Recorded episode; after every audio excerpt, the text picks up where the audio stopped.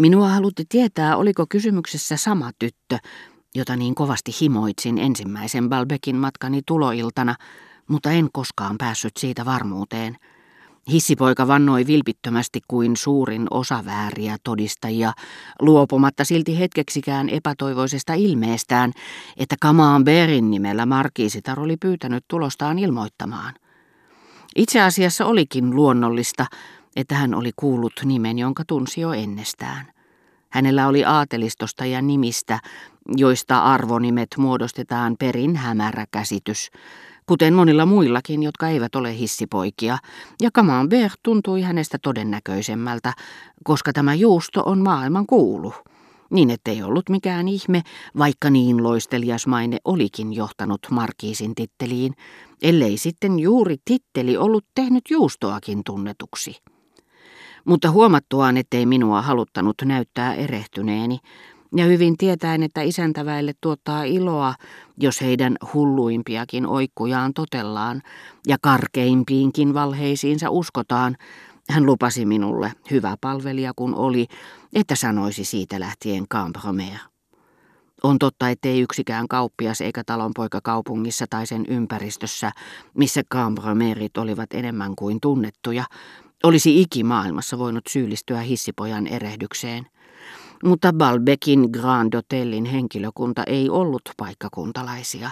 Se tuli suoraan siinä, missä kalusteetkin Biarritzista, Nitsasta ja Monte Carlosta. Osa oli suunnattu Dovilleen, osa Dinariin ja loput Balbekiin. Mutta hissipojan tuskaisa hätä kasvoi kasvamistaan.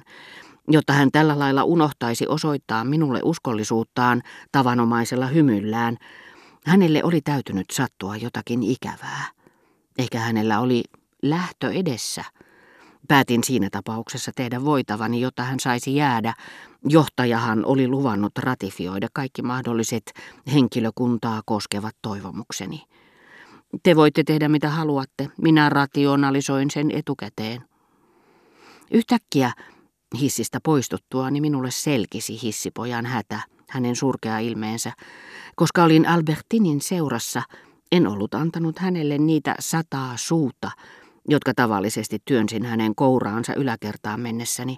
Ja se tollo, sen sijaan, että olisi tajunnut, etten halunnut toisten aikana levennellä juomarahoilla, herkesi pelkäämään, ajatteli, että lähde oli kerralla kuivunut, etten antaisi hänelle enää koskaan mitään.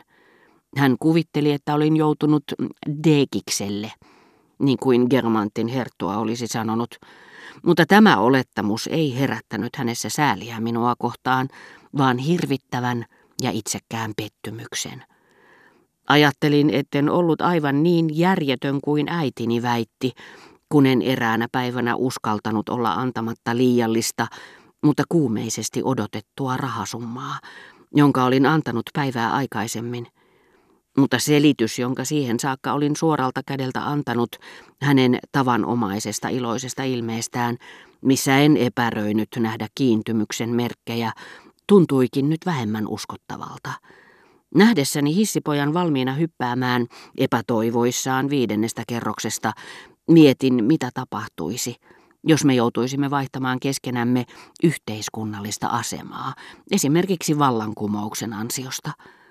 Olisiko hissipoika silloin, sen sijaan että olisi kiltisti ohjaillut hissiään hyväkseni, syössyt minut hissikuiluun, ja löytyikö tietyistä yhteiskuntaluokista sittenkin enemmän kaksinaamaisuutta kuin suurmaailmasta, missä tosin pahat puheet varataan poissa oleville, mutta teihin ei suhtauduttaisi halveksuvasti, vaikka joutuisittekin ahdinkoon. Siitä huolimatta ei voida sanoa, että Balbekin hotellissa juuri hissipoika olisi ollut laskelmoivampi kuin muut. Siinä suhteessa henkilökunta jakaantui kahteen sarjaan. Yhtäällä ne, jotka tekivät eron asiakkaiden välillä, arvostivat enemmän vanhan aatelismiehen kohtuullista juomarahaa. Sitä paitsi tämä saattoi hyvinkin pelastaa heidät reservin harjoituksilta suosittelemalla heitä kenraali de Beautreillille, kuin nousukkaan harkitsematonta runsaskätisyyttä, joka jo sinänsä kavalsi puutteellisen tapain tuntemuksen, ja hyvyydeksi sitä nimitettiin vain hänen edessään. Toisaalla taas ne, joille aateluus, älykkyys, kuuluisuus, asemakin olivat yhtä tyhjän kanssa, ja niitä peittivät numerot. He eivät tunnustaneet kuin yhtä hierarkiaa, rahaa, jonka te omistatte, tai pikemminkin annatte. Ehkäpä itse emee, jonka sentään niin monissa hotelleissa palveltuaan täytyi tuntea hyvät tavat, kuului tähän viimeksi mainittuun kategoriaan. No, hän osasi sentään höystää seurapiirien ja sukujen tuntemusta osoittavilla vivahteilla tietyn tyyppisiä arviointeja puhuessaan esimerkiksi Luxemburgin hertuattaresta. Se on, tiemmä, yhtä kuin paljon rahaa. Kysyvällä sävyllä hän koki hankkia tietoja tai vahvistaa lopullisesti etukäteen hankkimansa, ennen kuin suositteli asiakkaalle kokkia Pariisissa tai varasi hänelle pöydän sisäänkäytävän vasemmalta puolelta, mistä oli näköala merelle. Siitä huolimatta, vaikka hänelläkin oli laskelmansa, hän ei näyttänyt sitä yhtä typerän traagisesti kuin hissipoika. No, itse asiassa viimeksi mainitun yksinkertaisuus teki asiat helpommiksi.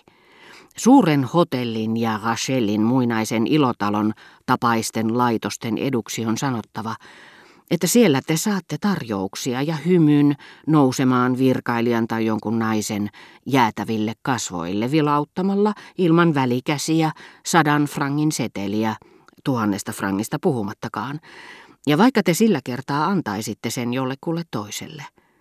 Politiikassa sitä vastoin ja rakastavaisten välisissä suhteissa rahan ja tottelevaisuuden välissä on liian paljon muita tekijöitä. Niin paljon, etteivät nekään, jotka raha loppujen lopuksi panee hymyilemään, enimmäkseen pysty jäljittämään näitä tekijöitä liittäviä sisäisiä siteitä, vaan luulevat olevansa, ovatkin hienostuneempia. Ne siivilöivät niin ikään kohteliaasta keskustelusta ilmaisut, minulla ei ole valinnanvaraa, huomenna löydätte minut ruumishuoneesta. Siksi kultivoiduissa piireissä tapaakin niin vähän kirjailijoita ja runoilijoita, näitä ihania ihmisiä, jotka puhuvat nimenomaan siitä, mitä ei pidä sanoa. Tuskin olimme jääneet kahden kesken käytävään, kun Albertinho kysyi, mitä teillä on minua vastaan? Entä minä? Oliko kovuuteni häntä kohtaan koskenut kipeästi minuunkin? Vai oliko se vain itsetiedoton juoni? Oliko sen tarkoituksena saada ystävättäreni omaksumaan, mitä minuun tuli, tämmöinen pelokas ja rukoileva asenne, jotta voisin kuulustella häntä ja saada kenties selville, kumpi kahdesta häntä koskevasta, jo kauan sitten muodostamastani olettamuksesta oli oikea. Niin vain kävi, että kuullessani hänen kysymyksensä tunsin itseni onnelliseksi – aivan kuin olisin viimeinkin päässyt kauan kaipaamaani päämäärään. Ennen kuin vastasin, talutin hänet huoneeni ovelle saakka. Auetessaan se päästi sisään ruusunpunaisen valoaallon, joka täytti huoneen, ja muutti yötä vasten ikkunan eteen vedetyt valkeat musliiniverhot sarastuksen värisiksi.